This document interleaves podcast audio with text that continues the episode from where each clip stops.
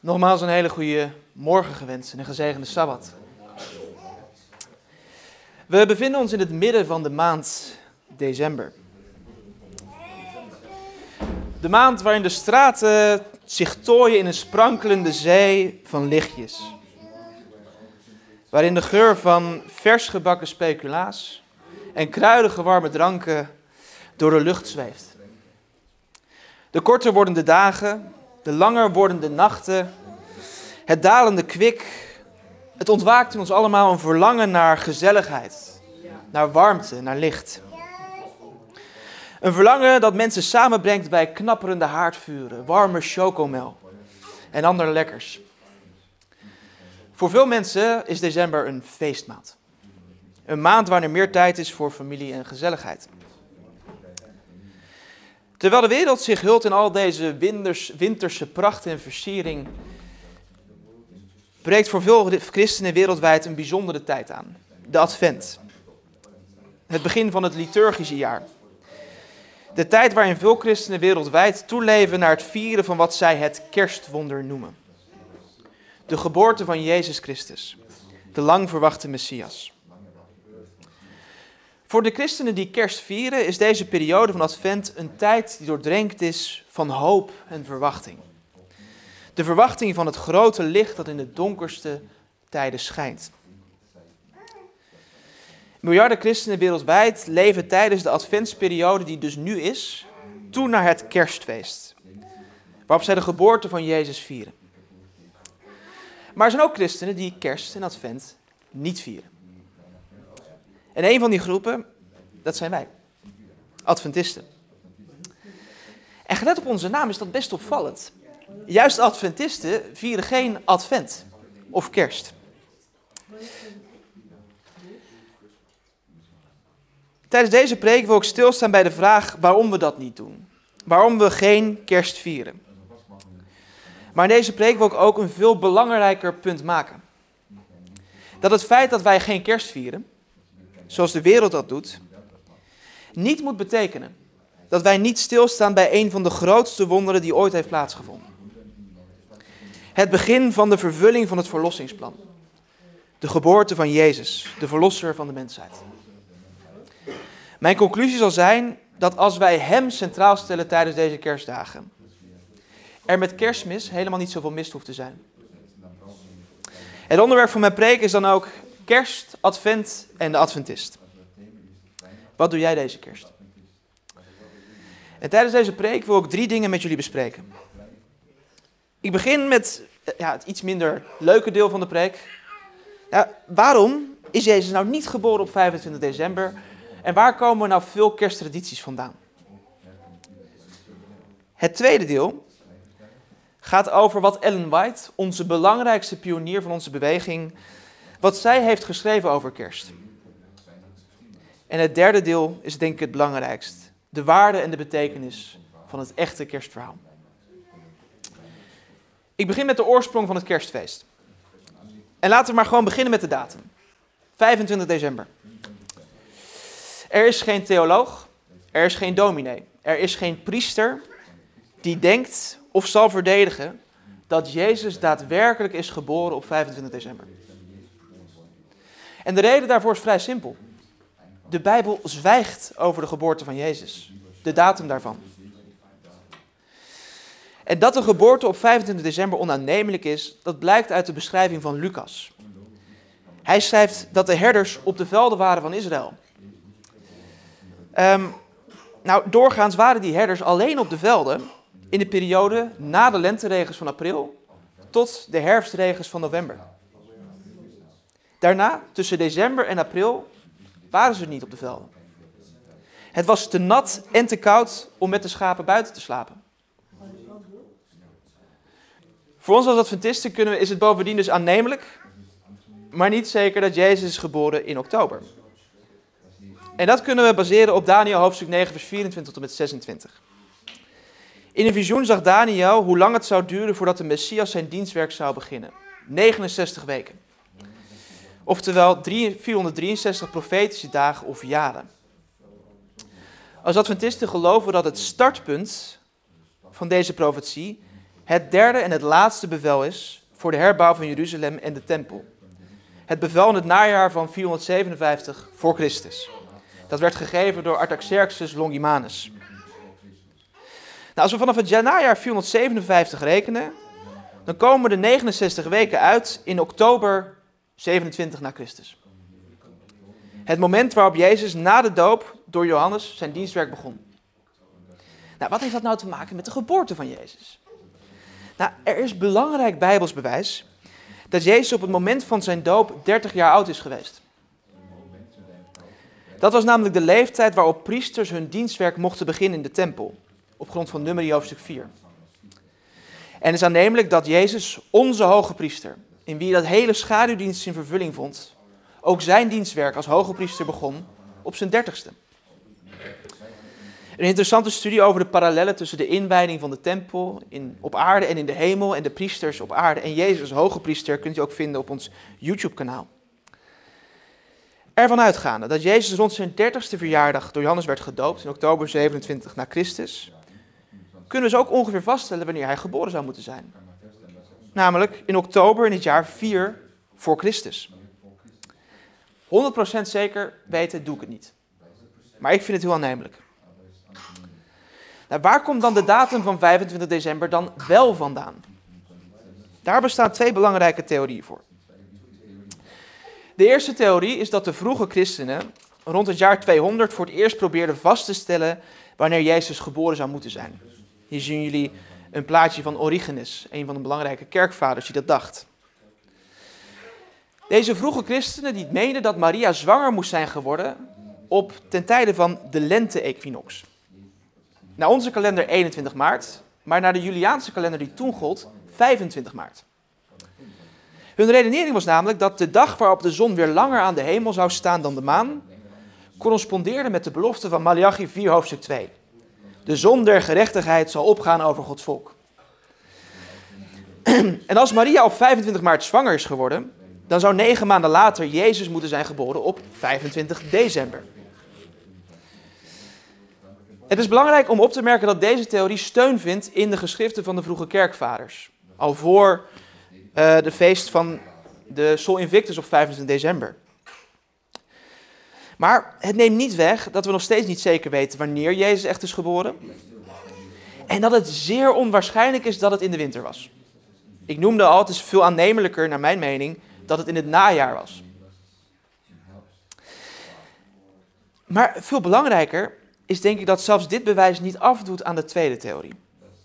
Namelijk dat de toename van de populariteit om Jezus' geboorte op 25 december te vieren niet los kan worden gezien van de heidense feestdagen die op die dag al werden gevierd. 25 december was namelijk onder de toenmalige Romeinse kalender de zonnewende van wat tegenwoordig 21 december is. Onder de Juliaanse kalender van toen was 25 december de langste nacht. De dag zelf was gewijd aan de god van de onoverwinnelijke zon, Sol Invictus. En een vergelijkbare oostelijke god Mithras. Rond 25 december waren ook andere oudere feesten van de Romeinen. De Saturnalia en de Brumalia. En in het noorden vierden de Germanen tijdens deze tijd het Joelfeest. Om de winterzonnewende te vieren. Al deze feesten waren bedoeld om het volk door de koudste en langste nachten van het jaar heen te loodsen. Met uitgebreide en losbandige feesten van drank, eten en plezier. De Saturnalia, de Brumalia en de Germaanse Joelfeesten werden allemaal gekenmerkt door niet alleen verlichting, vuur. In Amerika hebben ze nog steeds de, de Yule log, die wordt in fik wordt gezet. De kerstvuren. Het werd verlichting, versiering, maar ook door drank, schranspartijen en een verschuiving van morele grenzen. Kortom, het waren feesten waarbij je even uit je dak mocht gaan. Nou, zelfs als de datum van Jezus' geboorte door de vroege christenen is gekozen om een andere reden dan Sol Invictus en de andere heidense feesten, dan vind ik het moeilijk om niet te geloven dat deze heidense tradities niet hebben bijgedragen aan de algemene acceptatie van deze dag als Jezus' geboortedag. Sterker nog, tot op de dag van vandaag zijn veel van deze tradities van onze heidense voorouders nog steeds diep geworteld in de kersttradities van vandaag de dag. Net als de Saturnalia, de Brumalia en de Joelfeesten draait voor veel mensen vandaag de dag kerst niet alleen om warmte en gezelligheid of licht, maar vooral om heel veel versiering, verlichting, veel eten, veel drinken en veel dure cadeaus. Het kerstfeest dat zou moeten gaan om de geboorte van de verlosser van de wereld. In een nederige stal in Bethlehem draait voor veel mensen vooral om materialisme, luxe en consumeren.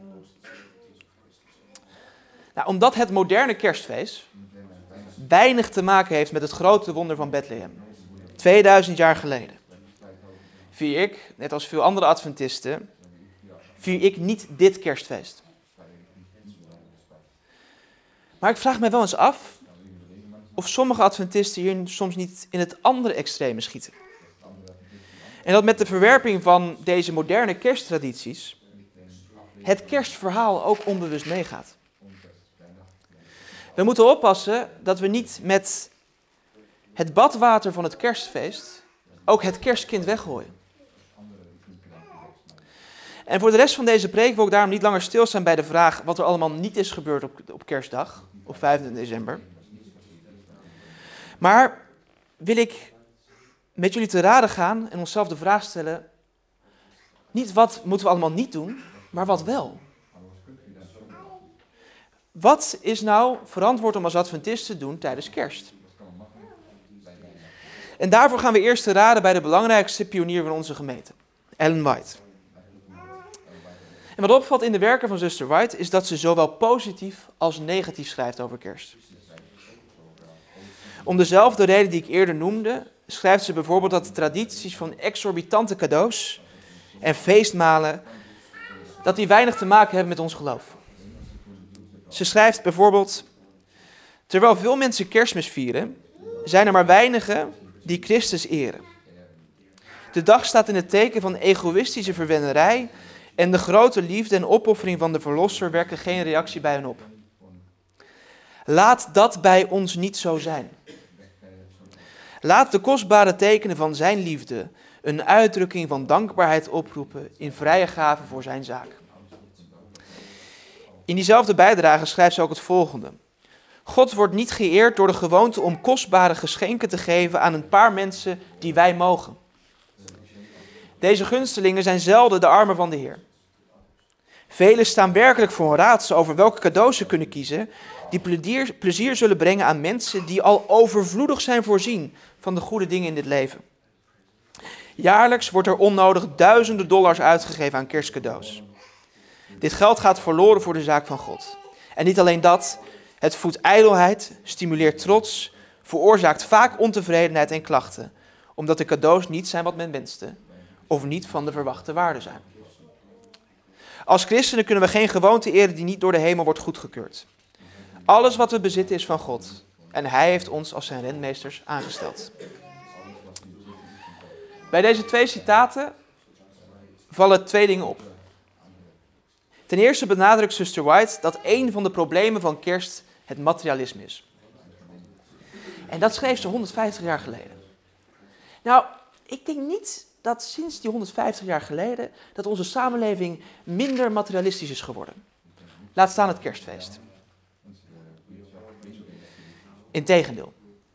We zijn een stuk materialistischer geworden en zeker kerst is nog materialistischer dan ooit. En in haar citaten geeft ze weer dat de vrijgevigheid die mensen tijdens kerst laten zien eigenlijk maar schijn is. Mensen geven vooral veel geld uit aan de mensen die ze mogen hun familie, hun vrienden. Om hen blij te maken met kostbare cadeaus. En ze snijdt trouwens een heel terecht punt aan waar ik wel om moest lachen. Als jij heel veel moeite moet doen om voor iemand een goed cadeau te verzinnen, dan moet je je afvragen of deze persoon wel een duur cadeau nodig heeft. Vraag je dat een keer af als je denkt van wat moet ik nou voor deze persoon kopen? Denk je dan, heeft deze persoon het überhaupt wel nodig? Kortom, in dit citaat, maar ook in andere, stelt ze de moderne kersttradities ter discussie. De tradities om veel geld uit te geven aan versieringen, aan cadeaus voor mensen die ze niet nodig hebben. En aan eten voor mensen die al leven in weldaad. Maar de oplettende lezer zou ook hebben opgemerkt dat ze niet zegt dat dit betekent dat we dan helemaal niets moeten doen met kerst. In dit deel van het citaat laat ze tussen de regels door blijken dat het goed zou zijn als we wel cadeaus zouden geven aan mensen die het wel nodig hebben. En in het vorige citaat bleek dat nog beter. In dat citaat laat ze merken dat er niets mis is om bij kerst stil te staan als Jezus het middelpunt is. Samen met onze naaste die hulp nodig heeft. Ze schrijft dat de enorme liefde die het kerstverhaal ons laat zien, bij ons een gevoel van dankbaarheid moet opwekken. Dat ons aanzet tot handelen, door giften van naaste liefde te doen. En dat wordt nog duidelijker in het volgende citaat. Ze schrijft: Christus zou het hoogste onderwerp van moeten zijn. Maar zoals kerstmis gevierd wordt, wordt de glorie van God, wordt de glorie van Hem afgeleid naar sterfelijke mensen, wiens zondige, gebrekkige karakter het nodig maakte dat Hij naar onze wereld kwam. Jezus, de majesteit van de hemel, de koning van de hemel, legde zijn koningschap af, verliet zijn troon van heerlijkheid, zijn hoge gezag, en kwam naar onze wereld om de gevallen mens, die verzwakt was in morele kracht en bedorven door de zonde, een goddelijke hulp te bieden. Hij bekleedde zijn goddelijkheid met menselijkheid, zodat hij de diepste diepte van menselijk leed en ellende kon bereiken om de gevallen mensen op te heffen. Deze grote thema's zijn bijna te hoog, te diep en te oneindig om met ons eindige verstand te bevatten. Er zijn nog meer citaten waarin zuster White bespreekt wat Adventisten wel en niet zouden moeten doen met kerst. U kunt er zelf over nalezen in The Adventist Home of het Bijbels Huisgezin, hoofdstuk 77. Bijvoorbeeld als u zich afvraagt, hoe zit het met de kerstboom? Maar voor nu denk ik dat haar punt helder is. Het is niet zozeer een probleem dat mensen tijdens kerst stilstaan bij de geboorte van Jezus. Dat zij nadenken over dit grote wonder uit wat we het kerstverhaal noemen. Nee, integendeel. Het zou heel goed zijn als mensen dat deden. Het is juist goed als we daarbij stilstaan met het gezin of de gemeente. En het is nog beter als de grote liefde die dit verhaal ons toont, ons beweegt om onze naaste en God te dienen met hulp en middelen. Als Jezus het daadwerkelijke middelpunt is van onze kerstviering, is er helemaal niks mis mee. Maar het probleem is juist dat veel christenen, vroeger en nu, zeiden dat ze een feest vieren waarin Jezus in het middelpunt was. Maar eigenlijk een feest vierden, of nog steeds vieren, waarin ze vooral zelf het middelpunt zijn. Zij en de mensen die zij lief hebben. Met dure cadeaus, rijke versieringen en uitgedoste tafels. En dat brengt mij bij het laatste deel van deze preek. Een uitnodiging om deze kerst Jezus wel in het middelpunt te stellen. Ik ben opgegroeid in de kerk, in deze gemeente. En in de, in de gemeente of thuis hebben we nooit kerst gevierd. Nooit een kerstboom gehad. Of iets anders. Maar ik zat op een christelijke basisschool waar kerst juist wel werd gevierd. Een levende kerststal ieder jaar waar we langs gingen. Er werd uitgebreid stilgestaan bij het verhaal van Jezus' geboorte. En als ik dan terugdenk, dan heeft dit vooral, vooral dit mij geraakt. Dit verhaal, zoals dat toen werd verteld. Het verhaal waarbij ik iedere keer, ieder jaar bij de, op de basisschool bij stilstond. En het kerstverhaal niet zozeer door de sporadische keren dat we het in de gemeente een keer bespreken. Tijdens de lessen, wanneer toevallig behandeld wordt tijdens de lessen. Denk er maar eens goed over na. Hoe vaak staan we eigenlijk stil bij het begin van het grootste wonder dat de mensheid ooit heeft gezien? Het wonder waarvan zuster White schrijft dat het bijna te hoog en te diep en te oneindig is om met ons eindige verstand te bevatten. Ik denk dat er drie wonderen groter zijn dan alle andere in de Bijbel. De schepping, dat God in de persoon van Jezus mens werd om voor ons te sterven en dat hij weer opstond uit de dood de schepping van de wereld, de menswording van Jezus en zijn opstanding, zijn de grootste wonderen uit de Bijbel. Bij twee van deze wonderen staan we regelmatig stil. De schepping van de wereld gedenken we iedere sabbat. Door de sabbat te houden. En dat geldt ook voor de opstanding van Jezus. Op sabbat kijken we immers niet alleen terug naar de schepping 6000 jaar geleden, maar we kijken ook vooruit naar de herschepping die Jezus dood voor ons mogelijk heeft gemaakt. De herschepping op de nieuwe aarde die door Jezus' opstanding in ons bereik ligt. Maar we staan ook nadrukkelijk stil bij de dood en de opstanding van Jezus bij het heilige avondmaal. Dat we ook meerdere keren per jaar houden. Bij twee wonderen staan we dus regelmatig stil als gemeente. Maar hoe vaak staan we stil bij dat derde wonder? De menswording van Jezus. Hoe vaak staan wij stil bij het grote wonder dat 2000 jaar geleden plaatsvond in de stal van Bethlehem? In ieder geval, als ik alleen voor mezelf spreek, ik te weinig. En terwijl de wereld om ons heen een feest viert, waar ze in ieder geval zeggen dat ze daarmee de geboorte van Jezus vieren, zouden wij die kans kunnen gebruiken om wel stil te staan bij dit verhaal. Dus ga met me mee. 2000 jaar terug in de tijd. Naar die najaarsavond, in het jaar 4 voor Christus. Jozef en Maria komen net aan op de bestemming van hun lange reis. Ze zijn pas getrouwd en Maria is hoogzwanger.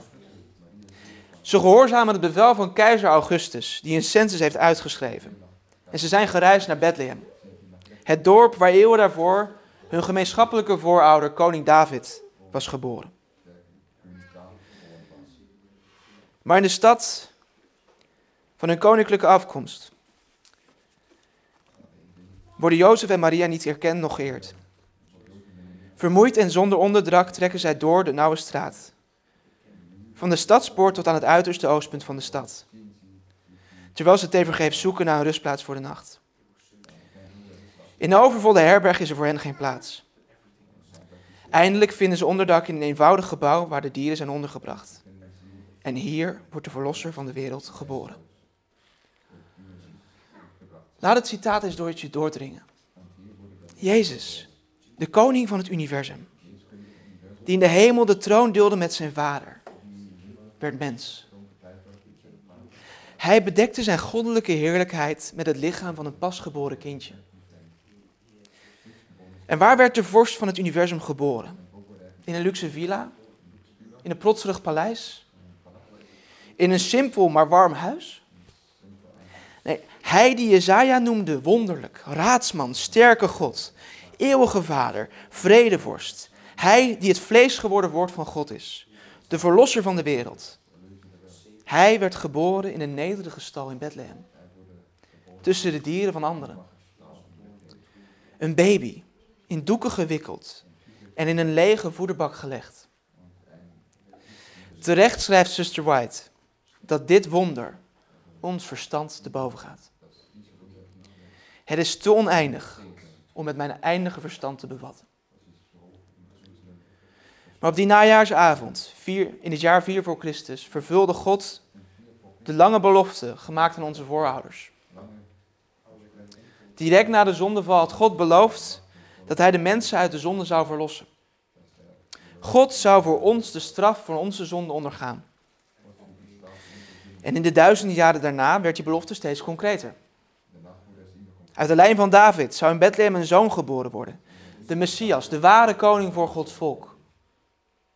Een man die net als onze voorouders op alle punten beproefd zou worden. Maar hij zou niet vallen voor de zonde. God zou mens worden en voor de mensheid de zonde overwinnen. Zodat wij kunnen uitkijken naar een wereld zonder zonde, zonder dood, zonder verdriet. Het verhaal vertelt ons meer. Het vertelt ons dat het Joodse volk deze profetie over de komende Messias kende. Wanneer de wijzen komen bij Herodes, komen de leiders van het volk en wordt gevraagd waar zal de Messias geboren worden? In Bethlehem Ephrata, zoals de profeet Micha zegt. En uit het boek van de profeet Daniel konden ze het jaar, en ik zou zeggen ook het seizoen afleiden, wanneer Jezus geboren zou worden. Maar toen deze lang verwachte gebeurtenis eindelijk plaatsvond, was er niemand die hem verwachtte.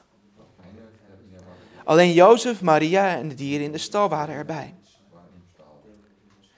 Maar zoals u allemaal weet, in de hemel bleef het niet stil. Op aarde heeft niemand het door, maar het blijde nieuws van Jezus' geboorte trekt een menigte van hemelse wezens naar onze wereld toe. Boven de heuvels van Bethlehem verzamelt zich een ontelbare schare van engelen. Beneden hen zijn een aantal herders met hun schapen. En net als David eeuwen geleden hielden zij ook nu de wacht in de heuvels van Bethlehem over hun kuddes. Zuster White schrijft dat zij tijdens deze stille uren samen spraken over de beloofde Messias. Misschien vroegen zij zich op dat moment af hoe lang het nog zou duren voordat God die eeuwenoude belofte zou vervullen. En het koninkrijk van vrede werkelijkheid zou worden. Want de evangelist Lucas vertelt ons dat uit die grote schade van engelen, die boven hen waren verzameld, een engel neerdaalde. Hij verscheen aan hen met zijn prachtige heerlijkheid aan de wakende herders. En hij vertelde hen dat ze niet bang hoefden te zijn, want hij had een grote blijde boodschap voor ze. Een evangelium. Het evangelie. De lang verwachte zoon van David. De Messias. Hij was geboren. En de herders konden hem vinden in een kribbe. In doeken gewikkeld. En nadat die ene engel was uitgesproken, konden ook die talrijke andere engelen niet langer blijven zwijgen. De herders zagen hoe de hemel oplichtte in heerlijkheid. En de engelen zongen in prachtig koor, wat we net ook hebben gezongen. Ere zij God in de hoogste hemelen, vrede op aarde en in mensen een welbehagen. De herders vertrokken meteen naar Bethlehem. En precies zoals de engel hen had verteld, vonden ze in een kribbe van een nederige stal de verlosser van de wereld. Waarom is het nou belangrijk om stil te staan bij dit verhaal? En bij de andere gebeurtenissen rondom Jezus' geboorte. Zoals Simon en Anna die God loven bij de Jezus' opdraging in de tempel. Of het verhaal van de wijzen uit het oosten die de ster van de engel in Bethlehem hadden gezien. En via een omweg bij het paleis van Herodes kwamen om ook in Bethlehem Jezus te aanbidden met geschenken. Waarom is dit kerstverhaal zo belangrijk? Nou, in de eerste plaats laat het ons zien dat Jezus naar de aarde is gekomen voor iedereen die hem wil aannemen. Eenvoudige Joodse herders, ontwikkelde heidense wetenschappers. Beide groepen komen naar Bethlehem om Jezus te aanbidden. En die waarheid geldt nog steeds. Het maakt niet uit of je praktisch of theoretisch geschoold bent. Of je misschien helemaal geen opleiding hebt gedaan. Het maakt niet uit wat je ras, je geslacht of je culturele afkomst is. Jezus werd voor ons allemaal geboren. Maar de belangrijkste reden waarom het kerstverhaal het overdenken waard is, is omdat het het begin is van het grootste wonder dat de mensheid ooit heeft gezien. God werd mens. En net als ons allemaal begon zijn leven hier op aarde als een kindje.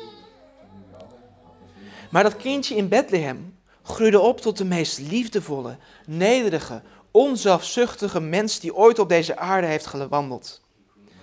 Voor jou en mij leefde hij een foutloos leven zonder zonde. Hij gaf zijn leven voor jou en mij, zodat onze fouten en zonden kunnen worden uitgewist.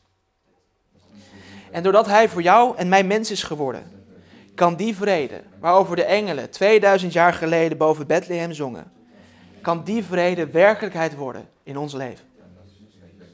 Dus wat is de conclusie van deze preek? Het mogen duidelijk zijn, er zijn dingen mis met het feest van 25 december. Het kerstfeest dat veel mensen vieren, heeft niets te maken met Jezus. Het is een voortzetting van de heidense gebruiken van onze voorouders. Een feest dat vooral draait om jezelf en de mensen die jij belangrijk vindt. Een feest dat draait om kopen en consumeren. En dat feest dat heeft niets te maken met het grote wonder 2000 jaar geleden in de nederige stal van Bethlehem. Maar terwijl de samenleving om ons heen misschien bezig is met de materiële rituelen van kerst, wil ik jou uitnodigen om tijdens deze adventtijd en kerst stil te staan bij het ware verhaal. Terwijl de wereld zich overgeeft aan glitter en glamour. Laten wij ons hart openen voor de eenvoud van de schoonheid van een geboorte die de wereld veranderde. In de nederige stal van Bethlehem werd een verhaal van onvoorwaardelijke liefde en hoop geboren. Een verhaal dat niet schittert door zijn pracht, maar door zijn vermogen om harten te raken, levens te transformeren. Dus laat deze kerst niet aan jou voorbij gaan. Maar laten wij in deze tijd de stilte opzoeken, waarin de echte betekenis van het verhaal zachtjes tot ons spreekt. Een betekenis die niet wordt gevonden in de schitterende lichtjes of perfect verpakte dure cadeaus, maar in de warmte van Gods liefde en het licht van zijn zelfopofferende liefde voor ons. En wanneer dit verhaal ons hart heeft geraakt, laten we dan vervolgens zijn voorbeeld volgen. Door in plaats van dure cadeaus te kopen voor de mensen die wij lief hebben, die wij toevallig mogen, voor mensen die toch al te veel hebben. Door in plaats daarvan een gave te doen aan mensen die in materiële of geestelijke nood zijn, of hun te helpen. Want als de liefde van het ware kerstverhaal ons hart heeft geraakt en wij het zelfopofferende voorbeeld volgen van onze Verlosser, dan is er niks mis met kerst. Sterker nog, dan is het zelfs een zalig kerstfeest. Amen.